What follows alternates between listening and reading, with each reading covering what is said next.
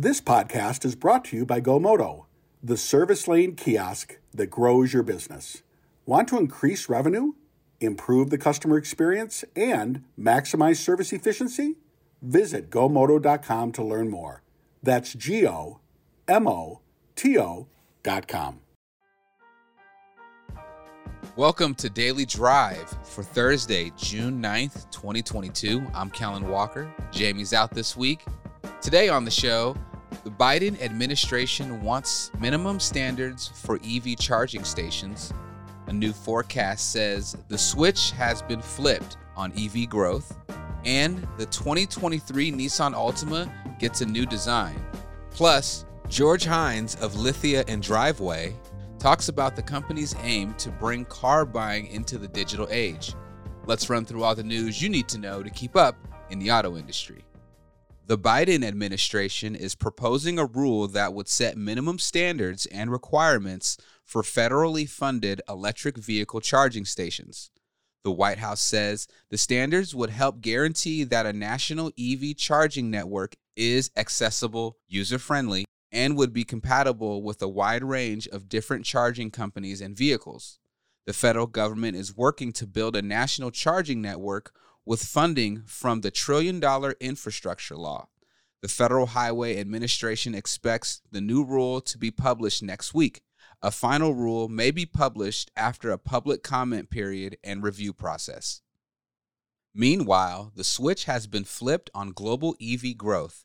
That's according to a new forecast from Boston Consulting Group. It says battery electric vehicles will account for most new light vehicle sales worldwide by 2035. That's as government mandates kick in and automakers roll out new models. BCG's new forecast is significantly higher than last year's estimate. In 2021, EVs accounted for just 6% of the market. BCG predicts that number will jump to 20% by 2025. The auto industry's main lobbying group in Europe says it's concerned as European Union lawmakers move toward a 2035 zero emissions target. The European Parliament has rejected efforts to weaken a proposal that would eliminate CO2 emissions from new cars by 2035. That would effectively outlaw sales of internal combustion engines in the EU after that date.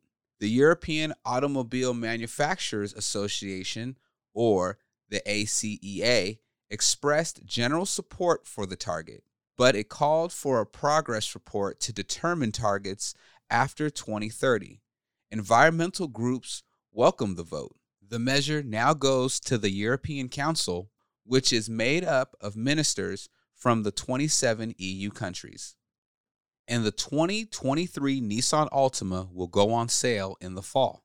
Nissan's second best selling model is getting an updated design, more standard safety features, and new technology. The automaker sold more than 38,000 Altimas in the US during the first quarter. That's up 20% from a year earlier. And those are today's headlines coming up. A conversation with George Hines of Lithia and Driveway which hopes to set a standard for buying and selling cars from the comfort of home. That's next on Daily Drive. Listen to Fred Hayes, Service Manager at Temecula Valley Buick GMC, and Philip Candido, Fixed Operations Director, talk about their experience with GoMoto in their service drive. Before GoMoto, the backups in the service lane were due to not being able to get to the customer in a, in a timely manner. There's times where menus are passed over where the advisor forgets to tell them, hey, it needs its major service. And now with the GoMoto, customers are presented with a maintenance package every time. The time freed up from not having the customer sitting in front of them every single time they come in, it helps them be more efficient it helps them focus more on the customer's concern and the, the maintenance and service of the vehicle. Before GoMoto, we would average approximately 130,000 in service gross. The kiosk and the service drive doubled the gross profit in the dealership. It's amazing. 100%. Using the GoMoto kiosk makes the dealership more profitable. Want to increase revenue, improve the customer experience, and maximize service efficiency just like Temecula Valley? Visit gomoto.com to learn more. That's G O M O T O.com. Welcome back to Daily Drive. I'm Kellen Walker. For decades, if you wanted to buy or sell a car, you got up, walked out the door, and got yourself to a dealership. But now, more customers are opting to stay on the couch and take full advantage of all the power that they have right in their pockets. The internet and cell phones are changing automotive retail, and Lithia's driveway division hopes to take advantage of that. Driveway says it offers the same level of expertise and service that customers would get at Lithia's 270 plus retail locations, but from the comfort of home. Just this week, Driveway announced that it hit some major milestones toward hitting or exceeding its transaction target this year. The company says it achieved 1,050 unit shop transactions and exceeded 2 million unique visitors last month. George Hines is Lithia and Driveway's Senior Vice President and Chief Innovation and Technology Officer. He recently spoke with our own Jamie Butters about Driveway's model and how he sees online retail taking shape in the coming years. Here's that conversation. George Hines, welcome to Daily Drive. Jamie, thank you very much for having me. I'm honored to be here with you today. Oh, it's our honor entirely. Let me ask you, Driveway is really growing rapidly, but it's it's still a very small part of Lithia sales. I saw you had 3100 transactions in March compared with almost 140,000 vehicle sales for Lithia in the first quarter. You know, how do you break that down? Does that just vehicle sales or does that include financing? What does that entail? Well, it's, it's really vehicle sales and units. But when I step back and I think about driveway, yes, very, very small part of our business at this point, but strategically, just a huge addition to Lithia Motors. And the reason being is that one of the things we've talked about before is that 97% of our customers on driveway have actually never done business before with a Lithia store. And hmm. that's really important because we're reaching consumers that might not otherwise want to do business with a store, any store, but we're also reaching new consumers that we can bring into our stores where we can have that long term relationship and service them throughout their entire ownership life cycle. Driveway also sells and delivers the vehicles to people's homes if they don't want to go to a dealership. That's right. Absolutely. We do deliver across all 50 states. In fact, I believe we're somewhere just over 900 miles on average for the delivery of vehicles that are being purchased. We're actually delivering just over 900 miles on average. Oh my gosh. So uh, you're you're really stretching the footprint, uh, but Lithia's footprint is growing rapidly. Uh, a lot of the strategy is really built on Driveway.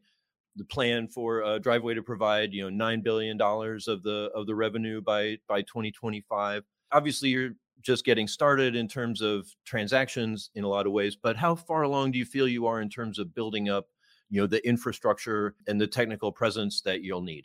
You know, we've made a lot of investments so far, not only in the technology that's made to sell the cars, but also in building uh, an exceptional driveway care center experience. We have multiple driveway care centers on the East Coast in Dallas center of the country, as well as here in Medford, Oregon. And when I step back and I take a look at not only the process and the skill, but also the people that we've invested in to make Driveway a uh, pure e-commerce experience, we're really proud of those investments. So pretty far along when when it comes to building that personal touch and and really extending the exceptional customer experience we're we're trying to create on driveway. There are more investments that we'll make over time undoubtedly as we learn and as we grow and we're pretty humble about learning because uh, we're really trying to scale this much faster than some uh, some of our used only competitors that are out there I was wondering, I mean, what was the most challenging part of putting that digital infrastructure in place? Is it the trade-ins, which can be so hard to value and and some companies, you know, can get it wrong and that's really a costly mistake? Or is it is it the financing uh, because that's such a pain point for consumers that hey, I've been there, you know, you fill out all the paperwork and then you try to buy the car and then you have to do it all over again like they didn't even get the email. Certainly. You know, I would say all of the above, but to be fair, I think what has probably been the most challenging is really keeping up with all of our decisions and investments. The magic of what makes up Driveway are a lot of our best people people with expertise in financing, people with expertise in logistics, people with expertise in selling vehicles and creating exceptional customer experiences. And so as you grow a company or a an offering like Driveway, all of those things have to fire on the same cylinder at once. And I think that's probably been some of our greatest challenges is just getting all of those things to align. But in terms of where we're starting from with the expertise in each of those areas, we really are are in a very fortunate position to already have the great network that we have, the great people that we have, the investment that we have in Driveway Finance Corporation. It's allowed us to scale to those 3,100 units in in well less than a year and a half. So we're particularly proud of our people, and I think it's just the coordination and making sure that all those investments actually hit and fire at the same time so that we get the desired result. Is it those people and the many local stores that Lithia has acquired. Is that really the difference between you know why Driveway, why you believe Driveway is still a you know is is going to be a, a great business, whereas some of your online used only competitors have kind of been struggling? I believe that that's certainly one major area of it. If you think about the customer experience, right? The customer experience starts online. And from that moment, customers will have questions all throughout the process. In fact, we give them the ability to reach out to us at any time. And what we found is that when that customer starts down the path of that experience, more often than not, they will rely on the experts that we have in our dedicated driveway care center. At that point, once they've purchased the vehicle, they move into the logistics path. We're still taking care of them out of that care center. However, we have a very large network where we're able to recondition vehicles without having to build the network from nothing. And I think that's that's really where we fundamentally differentiate ourselves. We're not struggling to build an auto retail business, right? We're not right. struggling to build an auto retail because that is a fundamental differentiator for us. Gotcha, gotcha. One of the things that I think um, a lot of folks in the industry uh, grapple with when they think about digital retail with autos is the F and I what has been your the driveway customer reaction to f&i offerings? Do they embrace them? Do they do they say yeah no thanks i think we've seen a pretty good uptake. It's not yet quite at the level of what we would see inside of the dealership and i think we have plenty of opportunity to improve over time our merchandising and making sure that customers understand those products. Thus far we have uh, a couple of our products will sell quite easily because when we're marketing these products online, we're marketing product based on its impact to the monthly price, which is oftentimes very, very modest. And when I think about the different products that we're offering, we've also been very mindful of the fact that the customer interaction is different. This customer is online, this customer is in total control. and mm-hmm. we want to make that customer feel totally empowered to make the right decision for them.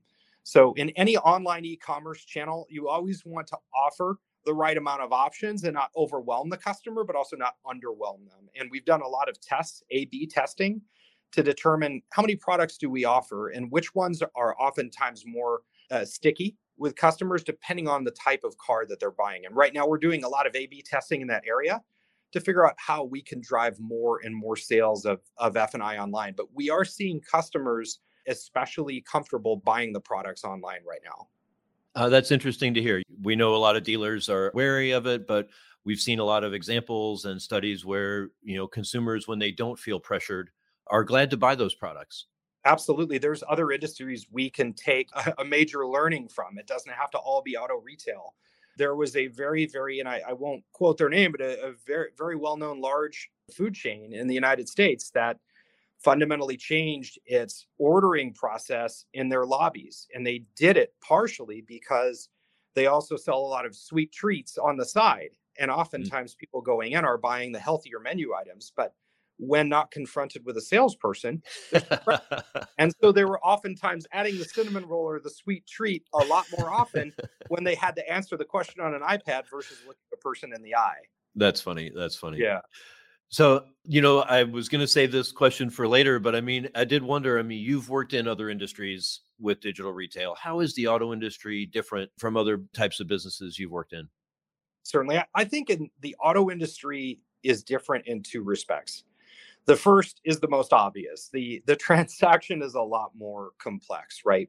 We've worked exceptionally hard on automating different parts of the process, but there still are complexities with regard to things like tax title license and documentation fees and where you want the car delivered and whatnot. And we've really taken a bite out of that complexity in, in our efforts. The second thing that I think is probably quite unique, especially to used auto retail, is when you're selling that vehicle, that vehicle is unique. It is a unique vehicle identification number. It's mm-hmm. it's a unique build. It's got a unique set of options and and all kinds of things that might have been added to it, you know, aftermarket. But when you take a look at that and you're trying to to merchandise vehicles like that and sell an item like that, it's not like you have 20 to choose from of that exact same kind. And so making sure that that customer has full visibility into exactly what this particular gem is that they're looking at, that's really one of the keys around a successful e-commerce play when you're thinking about automotive versus if you're selling something online where you have 200 of one item in stock. All right. George Hines, Senior Vice President, Chief Innovation and Technology Officer for Lithia Motors, the head of Driveway. Thank you so much for being with us today. Jamie, thank you very much for having me. I appreciate it. George Hines is Senior Vice President and Chief Innovation and Technology Officer for Lithia and Driveway. He spoke with Automotive News Executive Editor Jamie Butters. That's Daily Drive for today. I'm Kellen Walker. Thanks to Automotive News coordinating producer Jake Neher for his help on today's podcast. You can get the latest news on automotive retail, electrification, and everything happening in the auto industry at autonews.com. If you enjoy the podcast, remember like, leave a review, and subscribe so you never miss an episode.